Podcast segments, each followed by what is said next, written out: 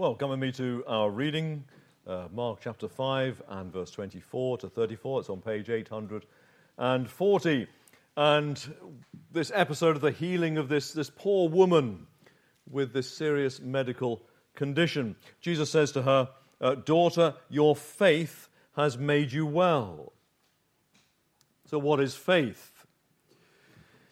Is it something that you know isn't true, but if you kind of believe hard enough, it might come true?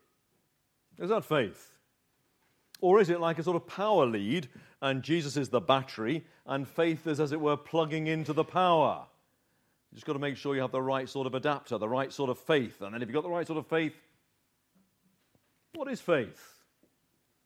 And what has this episode got to do with the carol we've just been singing, Hark the Herald Angels Sing?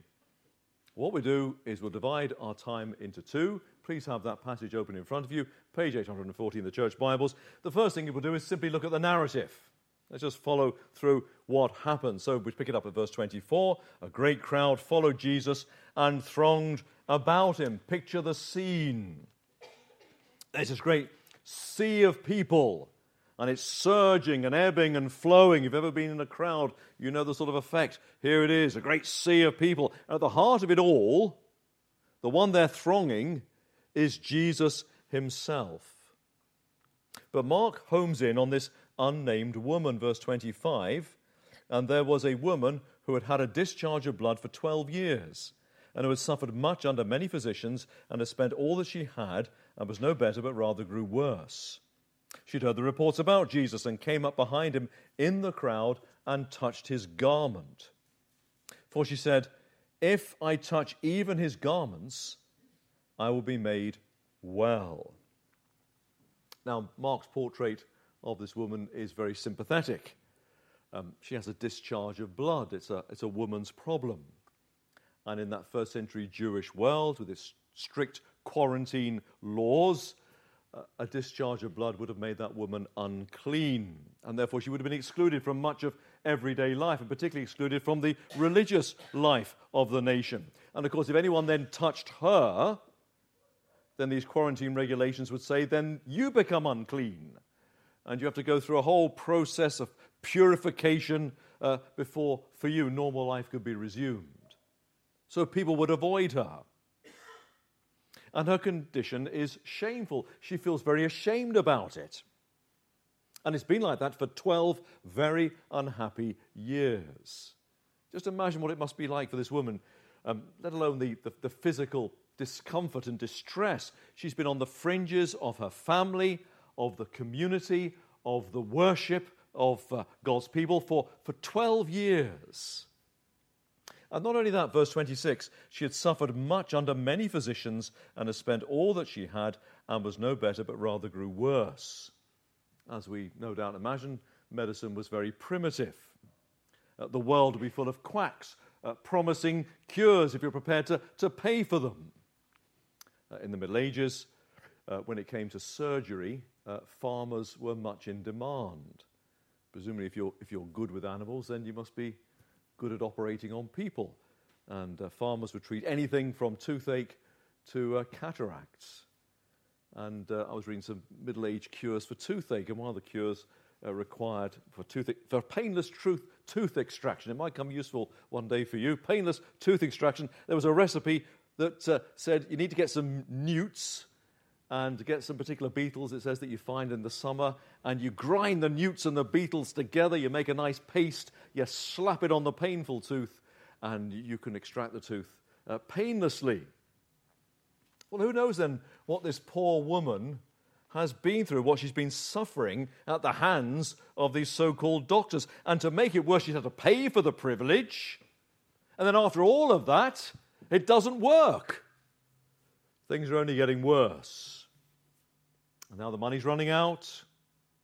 So you can imagine, her life must be a nightmare. She's sick, she's suffering, she's unclean, she's untouchable, she's penniless, she's alone, and it's getting worse and worse and worse, and there's no hope of recovery unless, verse 27, she'd heard reports about Jesus and came up behind him in the crowd and touched his garment, for she said, "If I touch even his garments, I will be made well." It's a daring plan, isn't it? Will it work? She's heard the reports about Jesus. Here's the Jesus. He heals the sick. But how can she approach him? She can't approach him face to face because she's unclean. And she doesn't feel she can explain to him the problem because, well, it's a very shameful thing, isn't it? And she's too ashamed. And besides, if Jesus touches her, well, then, of course, that will, in the quarantine regulations, that will make him unclean. So what is she to do? Well, this very daring plan. What if I creep up behind him and I'm concealed in the jostling crowd? And what if I just touch his garments? And in the parallel account of Matthew's Gospel, it says that the fringe or the border of his garments. Just a touch, just a finger, the fringe of his garments. Maybe I'll be healed. And no one will ever know I was there. Just a touch, the fringe of his garment, creeping up behind him.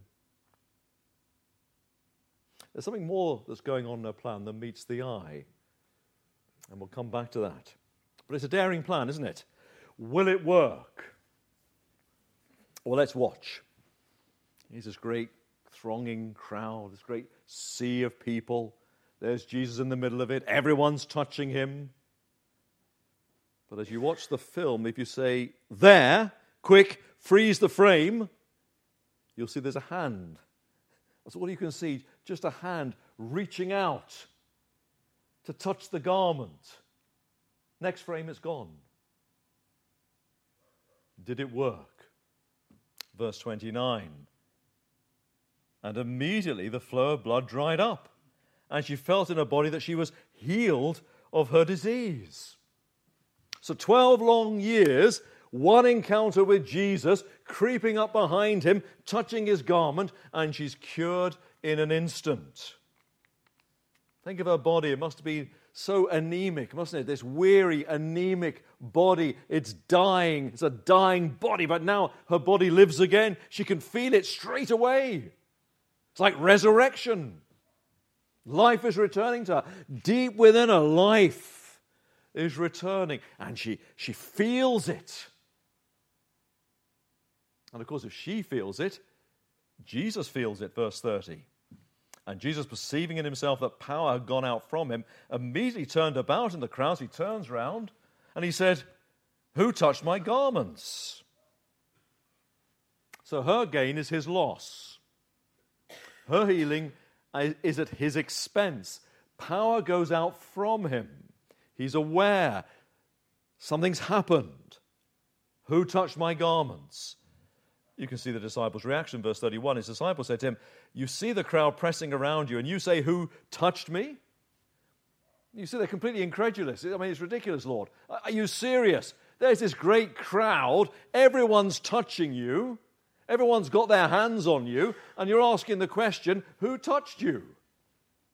How can we single out one touch when everyone's touching you? Verse 32, and he looked round to see who had done it. You can see him as we're looking over the heads of the crowd. Who was it? Where? What happened? But of course, our woman is already making her escape, shielded by the crowd. But when she hears Jesus' voice, he must have said it loud enough for her to hear, "Who touched my garments?" There's something in that voice, isn't there? The voice is irresistible, and it stops her in her tracks. She can't go. She has to come back. Verse 33, the woman, knowing what had happened to her, came in fear and trembling and fell down before him and told him the whole truth. She's been discovered, and she's shaking, not so much in terror, but in awe, because she's discovered the true identity of the healer. Here is the Christ. Christ means king. Here's the promised one. Here's the king to end all kings. That's who she's before. The woman, knowing what had happened to her, came in fear and trembling and fell down before him and told him the whole truth. She's before the king. She's been outed. It was me. So what does Jesus do? Does he scold her, rebuke her, humiliate her? Does he say, you know what the law says? And how can you, an unclean woman, how do you have the audacity to come and touch me? Is that what he says? Well, that's not his way. He doesn't shout, doesn't slam doors, doesn't stamp his feet. A bruised reed he won't break, and a smoking wick he won't quench. And therefore these words are beautiful, aren't they? Verse 34, he said to her, daughter, your faith has made you well. Go in peace and be healed of your disease. Can you see his smile? Can you see the warmth in his eyes? The tenderness in his voice. She dared to approach the king, only to find that the touching point was his gentleness. And so he reassures her. She's done nothing wrong. Far from it. You believed I could help you. You trusted me to help you. Your trust has not been misplaced. Your faith has made you well. And it's more than physical healing, isn't it? Jesus says to her, go in peace. Beautiful words. Something she's not known for 12 long, hard years. He's given to her her life back. In fact, he's done more than that. He's given to her a new life.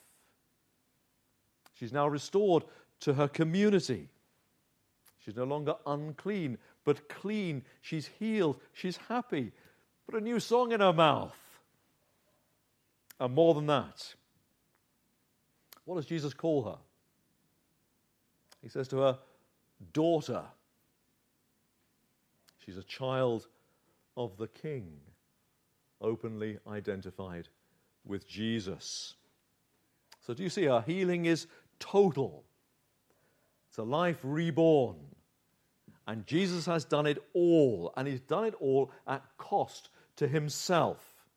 She came to him with nothing in her hands. They were empty hands. She had nothing to give to him. But she came to him in faith.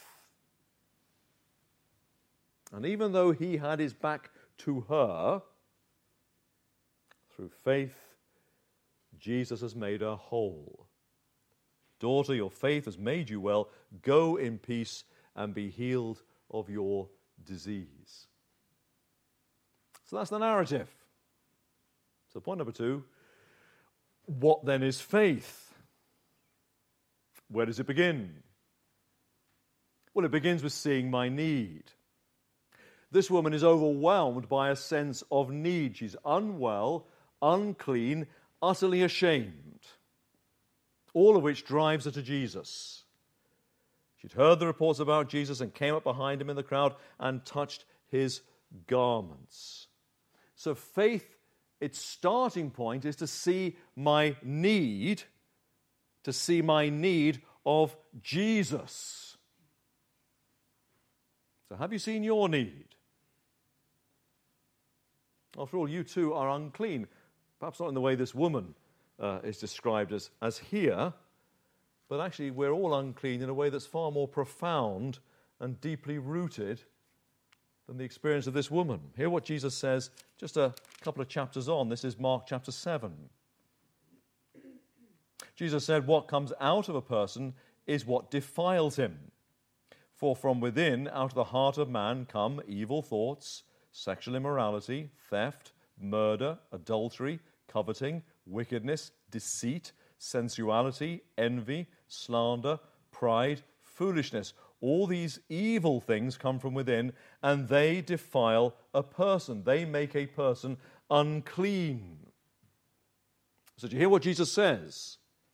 He says, deep inside me, all the way down, from the very top to the bottom, all the way down, I am unclean. Look at that list. For from within, out of the heart of man, come quite a list, isn't it? Evil thoughts, sexual immorality, theft, murder, adultery, coveting, wickedness, deceit, sensuality, envy, slander, pride, foolishness. Those things are continually, as it were, bubbling up from within me, filling my thoughts and my words and my motivations and my actions. I am capable of any wickedness. I am unclean all the way down. And I'm therefore unfit for God's holy presence. Sometimes we get a glimpse of ourselves, don't we? Aren't there times when you want to hide in the crowd? To be unseen, to be unnoticed. Things that you don't want anyone else to know about. Afraid of being discovered. Things of which you are utterly ashamed. You want nobody else to know about. Shameful secrets. I'm unclean. But Jesus makes the unclean clean. And so faith is seeing my need to be made clean. And that it's Jesus who makes the unclean clean. Have you seen your need? One Sunday, actually it's probably many Sundays, but one particular Sunday I was stuffing my face at lunch. And at the end of lunch I said, my trousers are too tight. And then somebody pointed out that my trousers weren't to blame. My trousers were too tight because I'd eaten too much. But we all blame our trousers, don't we? It's never really my fault. You know, something we all do. We get angry, don't we? We get grumpy, angry. We strike out. And what do we say? I say, I was angry because I was let down. I was angry because I've had a terrible week. I was angry because so-and-so said the wrong thing. Or I've got a temper. I've always had a temper. And what are we doing? We're shifting the blame. Why can't I just say I was angry? Because actually I'm mean and selfish, and when the universe doesn't revolve around me, when I think it should revolve around me, I get angry. I think I deserve better. I think, well, if I was in charge, it shouldn't be happening like this. But do you see, we shift the blame to something outside ourselves. We all say, my trousers are too tight. But the Bible says on Judgment Day, there'll be no one to blame except me. And under the arc lights of God's holy gaze, my uncleanness will be laid bare. It'll be there to be seen. And if, as the Bible says, the wages of sin is death, and beyond the judgment is eternity, then when my uncleanness is fully revealed, I therefore face eternal punishment in that other place. All of which means I am in need of rescue. I'm unclean. Unclean in God's eyes. I therefore need to be made clean. Not like a sort of veneer of cleanness, just sort of patching up my life, clean all the way down, right down to the very bottom of my being, the bottom of my heart. And the only one who can do that is the Lord Jesus Christ.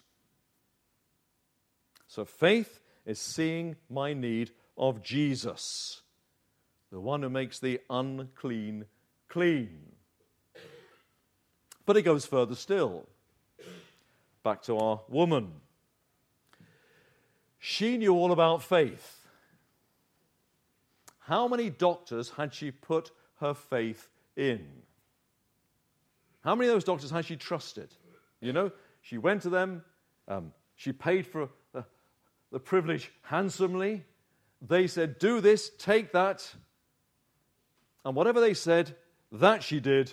She followed their instructions, only to discover that they were not worthy of her trust. Suffered much. under many physicians. Maybe she felt, well, this time it'll be different. This one seems to have a nice manner about him. This one seems to be talking about some cure. I'll trust this one, I'll trust this one, I'll trust this one. I'll have one more last trust. But each time it comes to nothing. She suffered much under many physicians. But Jesus is different. He is worthy of her trust. And she comes to him in all her need. And as she comes, unlike these other physicians who were not worthy of her trust, she has nothing to give. Nothing to give in exchange for healing. But the healing that Jesus gives is free, and any charge is laid to his account. That's why it says, verse 30, Jesus perceiving in himself that power had gone out from him. But look again. She heard the reports about Jesus and came up behind him in the crowd and touched his garment. For she said, if I touch even his garments, I will be made well. What's going on here? Is she being superstitious? You know, he's a holy man. If I touch his holy garments, I'll be made well. When I spent a little bit of time in Northern Ireland, some of them called me Bones, because in Northern Ireland there was the bleeding bone of Brother Gerard. And the bleeding bone of Brother Gerard, if you got near to it or came into contact with it, had healing properties. Well, it's just superstition. Is she just being superstitious? Here's a holy man with holy clothes, and if I touch the holy clothes, then I'll be made well. Perhaps there's more going on here than meets the eye, and a good friend helped me on this. Verse 28, if I touch even his garments, I'll be made well. Or as it says in Matthew, the fringe, the hem, the border of his garment. Is she being superstitious? Or maybe this woman knows the Jewish scriptures. Maybe actually she knows exactly what she's doing. You see, the Hebrew word for border, as in the border of a garment, is also the Hebrew word for wings. Border, wings, it's the same word. Now think about that. We just sang, didn't we? Hark the Herald Angels Sing. It's got a verse. Hail the heaven-born Prince of Peace. Hail the Son of Righteousness. Light and life to all he brings. Risen with healing in his wings. Where did Charles Wesley get his imagery from? Risen with healing in his wings. Well, he got it from the prophet Malachi. Old Testament scriptures. Malachi chapter 4, verse 2, but for you who fear my name, the Son of Righteousness shall rise with healing in its wings. And some translations say with healing in his wings. Wings could be translated borders. You could translate that same verse, the Son of Righteousness shall rise with healing in his borders. Interesting. Because the borders of a garment, the fringes of a garment, can also be described as the wings of a garment. It's not so strange, is it? If you have a long garment, if someone wraps a cloak around you, you might say that if they're wrapping their cloak around you, you're sheltering in their wings, in the folds of their garment. So see how it all fits together. Verse 27, she'd heard the reports about Jesus.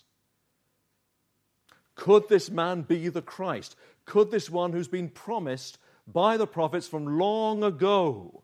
And what's promised about him? He's the Son of Righteousness with healing in his wings. So if I can just touch those wings, the wings, the border, the fringes of his garment, I shall be made well. For she said, if I touch even his garments, even his wings, I shall be made well. And of course, that's exactly what happens.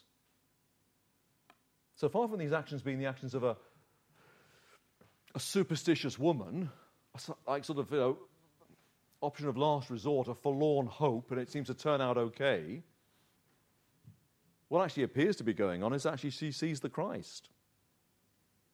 She comes to him, and she trusts him to rescue her, and she finds healing in his wings.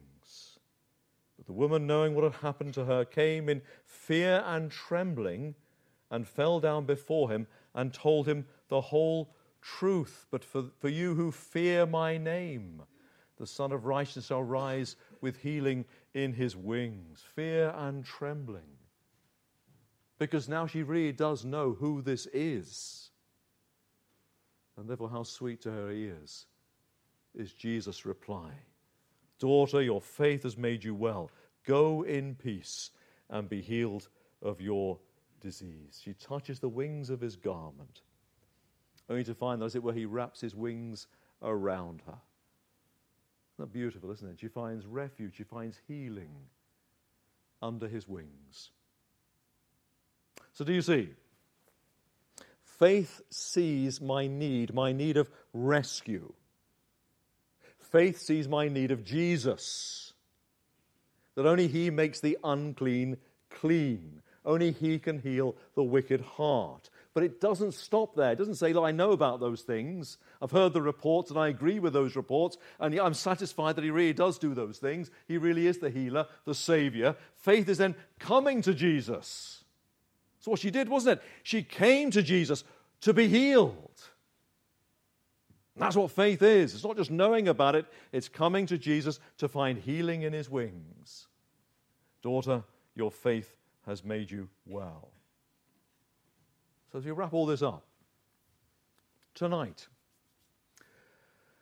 are you unclean? Have you seen that? You're unclean all the way down. There's no good in you. You're unclean all the way down. The real me. The real me, the real you, says Jesus. What does it look like? From within, deep down inside, come evil thoughts, sexual immorality, theft, murder, adultery, coveting, wickedness, deceit, sensuality, envy, slander, pride, foolishness. All these things come from within. They're there already. And they defile a person. They make a person unclean. Have you seen that's you, the real you? That personal history, those shameful secrets, so much more. The times when you feel, I want to hide. I don't want to be seen. I want to disappear into the crowd. I want to be undiscovered. They're just little reminders of what's really going on. But says the Bible, you're already discovered. You can't hide from God. God sees, God knows. He's always seen, always known. And you're unfit for his holy presence, and you're unfit for a holy heaven. Have you seen that you're unclean? Well, Jesus makes the unclean clean. All of which means that you need Jesus. Do you know that? You need him. Do you know that? Has that penny dropped? Has it gone down into you? Have you caught that? I'm unclean. I'm unready. Unready for the judgment. I need Jesus. I need him. Has that dropped yet? Well, if it has, come to him. That's faith, it's coming to him. And you come and you say, Lord, forgive me. Change me, heal me, save me, make me whole. It's not just knowing about Jesus or even believing that Jesus saves. It is you, yourself, coming to him to save you. That's faith. It's coming under his wings for healing, for refuge. That's faith. It's trusting him to save you. That's faith. So will you come to Jesus? No matter what you've done, will you come? No matter how far you feel that you are from God, will you come? no matter how many times you've rejected him. Maybe you've heard this gospel so many times, and so many times you've pushed it into the distance. Well, maybe tonight. Maybe you came here tonight and you were set upon not becoming a Christian. Well, come to Jesus Christ. No matter how unclean you are, how far away you feel yourself to be, how ashamed you are, come. And of course, as you come to Jesus, you have nothing to give to him. Your hands are empty. She came to him with the empty hand. Because the healing that he brings, the salvation that he brings, is free. You don't have to pay anything for it. You don't have to give a religious duty for it. It's free. Any charge for the healing is put to Jesus' account. That's why he went to the cross, because on that cross, my uncleanness is given to him. That's why he's washed in spittle. He was punished in my place. And his spotless purity, his cleanness, is given to me, so that I can enjoy peace with God.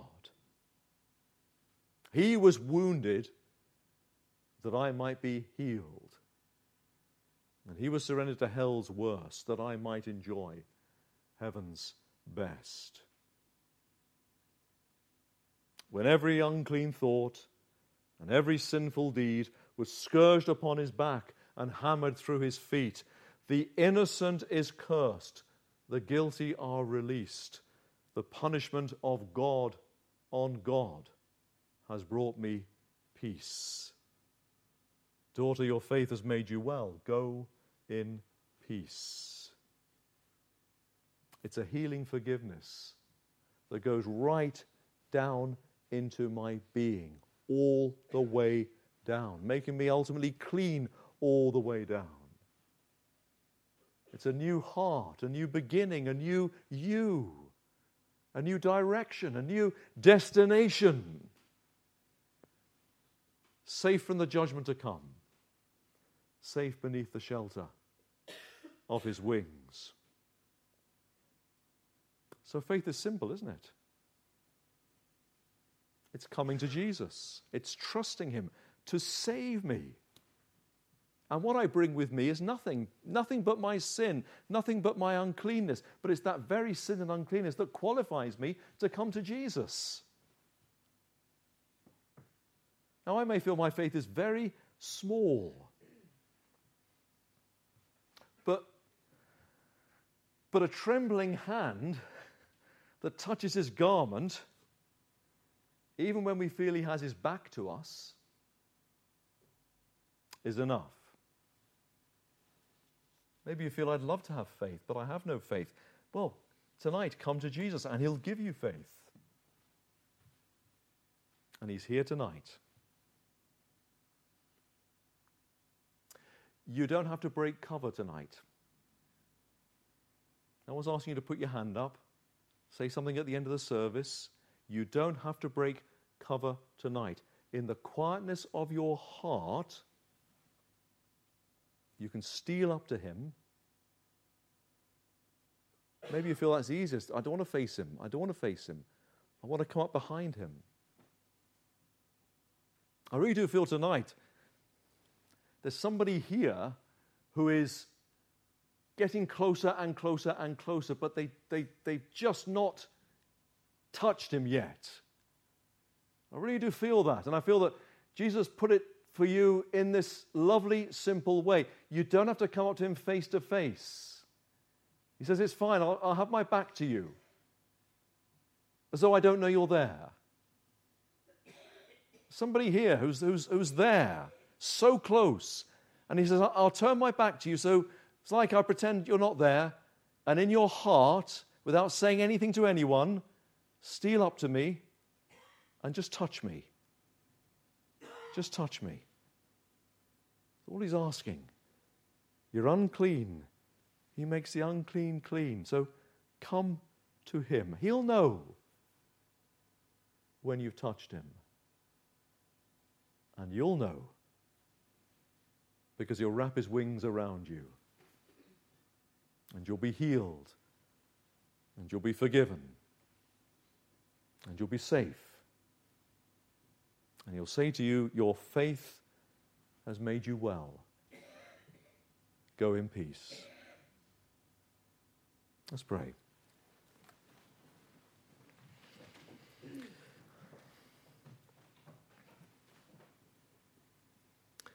Heavenly Father, we thank you for the account of this woman.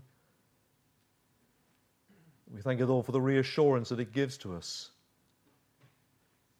Lord, sometimes we feel intimidated by all of this. We feel that we're the last person ever to approach the Lord Jesus Christ. But we thank you tonight that, Lord, we can come up behind him, that he's happy for us to do that, to turn his back to us so that we don't have to face him, and that touch is enough.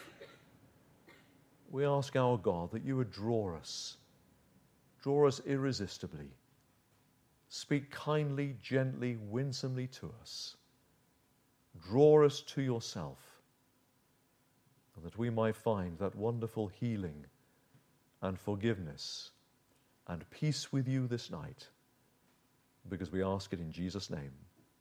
Amen. Amen.